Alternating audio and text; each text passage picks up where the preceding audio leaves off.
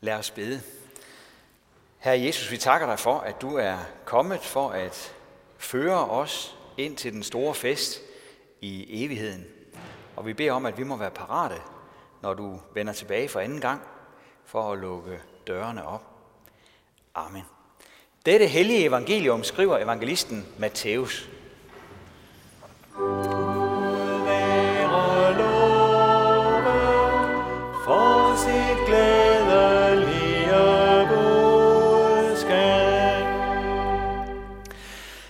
Jesus sagde, der skal himmeriget ligne ti brudepiger, som tog deres lamper og gik ud for at møde brudgommen. Fem af dem var tåbelige, og fem var kloge.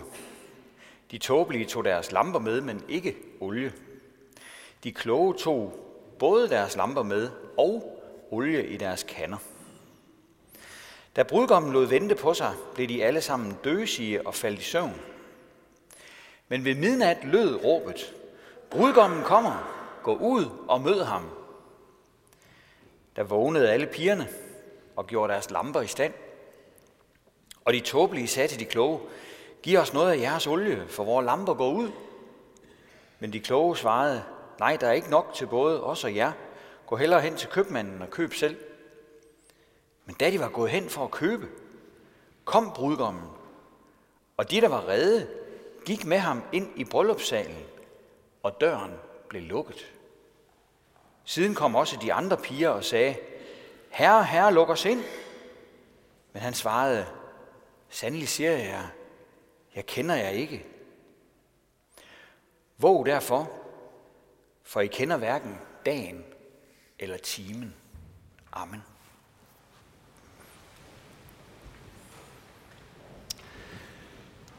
I går aftes klokken 10 præcis, der sluttede Koldings årlige lysfestival. Øh, sådan en havde man også i Israel en gang om året. Øh, det var jo andre tider dengang. Man var for eksempel slet ikke vant til gadelys, men øh, i den uge, som festen varede, der var der masser af gadelys. Man begyndte med at rive nogle gamle præstekjoler i strimler. Så fandt man fire kæmpe store olielamper frem, som blev slæbt ud på pladsen foran templet. Og de blev fyldt op med spandevis af olie, og de her tøjstrimler, de blev så anvendt som væger. Så blev der ellers tændt op, og de her kæmpe lamper, de oplyste hele området, mens der var løvhyttefest i Jerusalem i en hel uge. Der var masser af lys og ild ved den fest. Man dansede i lange, øh, festlige fakkeltog om aftenen. Alle havde lyset og ilden med sig, hver især. Anledningen var at mindes, at Gud havde befriet Israels folk fra slaveriet i Ægypten. Kæmpe lamper og fakler symboliserede alt sammen, at Gud havde været hos sit folk, da han førte dem frem til det lovede land. Om natten havde han gået foran sit folk i en kæmpe ildsøjle jo. Det står der i de gamle skrifter. På den måde havde han lyst for dem Ja, han havde selv været det lys, som de havde fået del i hver især, og som viste dem vej. Senere sang kong David om det i salmernes bog. Du lader min lampe lyse, herre. Min Gud spreder lys i mit mørke. De kilder, vi har fra den gang, hvor Jesus gik omkring nede på Israels støvede veje, beskriver den her fest i Jerusalem på Jesu tid som en ganske særlig fest. Man sagde, at hvis man ikke havde oplevet en aften i løvhyttefesten, så havde man slet ikke oplevet, hvad rigtig glæde var. Der var simpelthen en overstrømmende jubel i byen i den uge.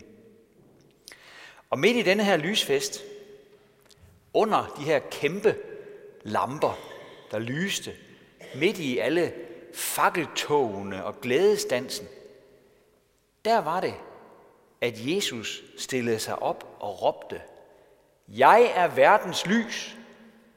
Den, der følger mig, skal aldrig vandre i mørket, men have livets lys. Det råber han ud i sådan et lyshav under en lysfestival til minde om befrielsen fra slaveriet. Ud fra sammenhængen, der kan det kun betyde det her, jeg er verdens lys der kan det kun betyde, at jeg er Gud. Gud var jo selve lyset. Han var selve fyrtårnet, som jøderne var fuldt efter, da han befriede dem. Og nu siger Jesus altså med andre ord, at han er Israels Gud i ildsøjlen. Han, som havde ført jøderne ud af slaveriet i Ægypten for at føre dem ind i det land, som han ville give dem, han var nu blevet menneske. Han stod nu midt i blandt dem. Tænk lige. Han var livets lys, som enhver måtte få lov til at få del i, hvis de bare fulgte ham. Nu ville han vise mennesker vej, endda til noget endnu større og bedre end det dejlige land, som deres forfædre havde fået. Israels Gud havde nemlig store planer. Ikke alene for jøderne, men for hele verden. Han ville, at alle folk nu skulle få mulighed for at blive hans disciple. Ved at blive døbt og ved at lære at holde, hvad han havde befalet. Og hvorfor det? Jo, fordi Guds masterplan fra evighed har været, at hans søn skal åbne døren ind til det evige livs fest på den nye jord for os. Åbne døren ind til den nyskabte verden for os. Den verden, som vi har fået en beskrivelse af i Esajas profeti, som vi hørte læst i dag. Ulven skal bo sammen med lammet. Det lille barn stikker sin hånd ind i hugormens hul, og der sker ingenting. Ingen volder ondt eller ødelæggelse. Er det ikke netop sådan en verden, vi alle sammen går og sukker efter? Er det ikke det? En verden uden død. En verden uden krig og ufred. En verden, hvor der ikke er nogen, der fester i gaderne, når der er sket en massakre. Er det ikke sådan en verden, vi sukker efter? Sådan en verden har Jesus til dig og mig. For han vil nyskabe himmel og jord, så skaberværket igen bliver, som det var i begyndelsen. Jesus han vil gå bag om syndefaldet, sammen med alle, der vil følges med ham. Bag om syndefaldet. Det lyder som en drøm, men det bliver håndgribelig virkelighed. En dag bliver det håndgribelig virkelighed. Lige så håndgribeligt som hans håndgribelige død på korset og hans håndgribelige opstandelse påskedag. Jesus han vil føre os med sig bag om syndefaldet og ind i paradis. Ind på den nye jord. En hver, som følger ham, må få lov at gå med. Han er vejviseren, ligesom ildsøjlen viste vej for jøderne i ørkenen. Hver især må vi fordele i hans lys, ikke bare se på det på afstand, men få del i ham. For Gud, der sagde, at mørke skal lys skinne frem, han har lavet det skinne i vores hjerter, læser vi i den hellige skrift. Ham, der sagde, der skal blive lys, han sagde også, der skal blive lys i dit og mit hjerte.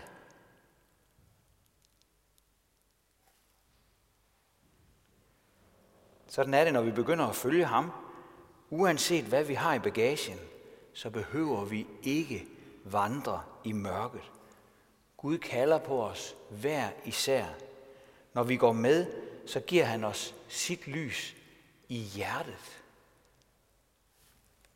Han rykker selv ind i vores tilværelse. Han rykker selv ind i os. Og Gud er lys, siger Bibelen. Der er slet intet mørke i ham. For den, der vil fordybe sig mere i det vigtige emne, der er begyndelsen af Johannes evangeliet et godt sted at begynde. Her står der, i ham var liv, og livet var menneskers lys, og lyset skinner i mørket, og mørket greb det ikke. Det skal vi også høre mere om, når der skal være kursus i Johannes evangeliet her i kirken til næste år. I dag på anden søndag i advent, der hører vi Jesus fortælle noget mere om, hvordan han fører mennesker ind til festen i det evige liv. Det er en fortælling med en barsk pointe. Det er ligesom om, den går, den går lige på. For den handler om, at det kun er i følgeskab med ham, at vi kan nå ind til det evige liv. Fortællingen om brudepigerne er endnu en understregning af, at den, der følger ham, må eje livets lys og komme ind i livets land. I dagens fortælling der er det ikke lysfestivalen, han bruger, men der bruger han noget andet, dengang velkendt. Han bruger til sammenligning nogle brudepiger. Fænomenet findes stadigvæk. I dag der er det meget forskelligt, hvad brude, brudepiger skal foretage sig. Det har noget med brudens forventninger at gøre. Men det lå helt fast dengang. Dengang var det en bunden opgave at være brudepige. Man skulle noget ganske bestemt. Det drejede sig igen om en tradition, som alle kendte til. De gik i optog med brudgommen ind til festen. Ja, det var det, de skulle. De skulle gå med hver sit lys, ligesom ved lysfestivalen. Her var det så olielamper, der blev brugt. Pigerne havde hver deres lampe. Med den i hånden skulle de følge brudgommen helt ind til den skønne fest, som de var inviteret til at være en del af. I århundredernes løb er der kommet mange forslag til, hvad forskellige detaljer i den historie må betyder. Hvad betyder olien? Hvad betyder selve lampen? Hvem er købmanden? Og sådan nogle ting. Men når vi nu har hørt Jesus sige, at han er verdens lys, og at den, der følges med ham, aldrig skal vandre i mørket, men have livets lys, så er det jo pludselig egentlig slet ikke så indviklet. Så bliver forsøgene på at forklare alle detaljerne næsten spild af tid. For den, der har synden, har livet. Den, der ikke har synden, har ikke livet. Så enkelt stiller Ny Testamente sagen op. Hvis vi har Jesus, altså kender ham, holder os til ham, ligesom jøderne holdt sig til ildsøjlen i ørkenen, så har vi livet. Han er menneskers lys. Han er på samme tid den store vejviser og den store vært. Han er den, som både inviterer os og viser os vej ind til det evige liv. Du og jeg, vi er inviteret til fest. En fest, der bedst kan sammenlignes med et bryllup. Det gør Jesus selv. En fest, hvor glæden er så stor, at den kun erfares glimtvis på denne jord.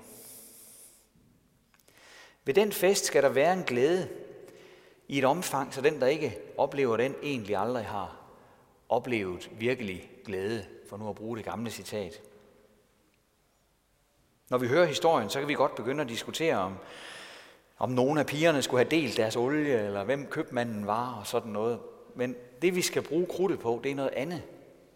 Det er det, som Jesus selv siger til sidst. Han siger, våg derfor, for I kender hverken dagen eller timen. Det sværeste ved opgaven som brudepige, det var ventetiden. Ventetiden indtil brudgommen kom. Problemet var, at man vidste ikke, hvornår han kom. Derfor kunne man godt blive sløv og glemme, hvad det hele drejede sig om. Falde i søvn. Og så stod man måske uden lys, når han kom. Det kan vi også, og det er alvoren i historien.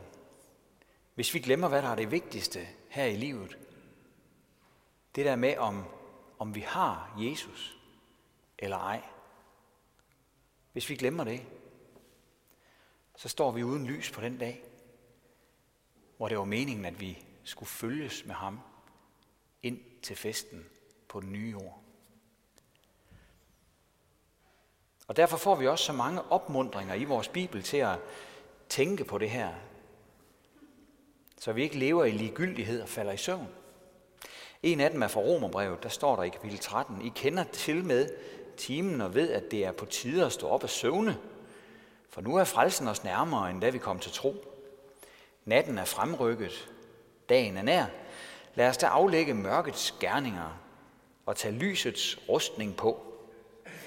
Lad os leve sømmeligt, som det hører dagen til, ikke i svir og druk, ikke løsagtigt og udsvævende, ikke i kiv og misundelse, men iklæd jer Herren Jesus Kristus, og vær ikke optaget af det kødelige, så det vækker begær. Det kødelige, det betyder i den her sammenhæng, det der kun hører verden til, det der har sin tid. Vær ikke optaget af det, så, så det er det, I roder rundt i, og glemmer det vigtigste. Det er det, som Paulus siger til os her. Vi bliver jo så nemt optaget af alt muligt andet end det allervigtigste her i livet. Og derfor vil jeg også sige til dig i dag, hvis du ikke ved, om du følger Jesus, eller hvis du gerne vil vide noget mere om, hvad det er for noget, det der med at følge Jesus, så tag fat i en af os efter gudstjenesten. Det her det er det vigtigste, som et menneske kan beskæftige sig med. For den, der har synden, har livet.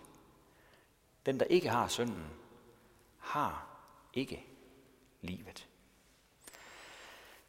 Ære være faderen og sønnen og helligånden, som det var i begyndelsen, så også nu og altid og i al evighed. Amen.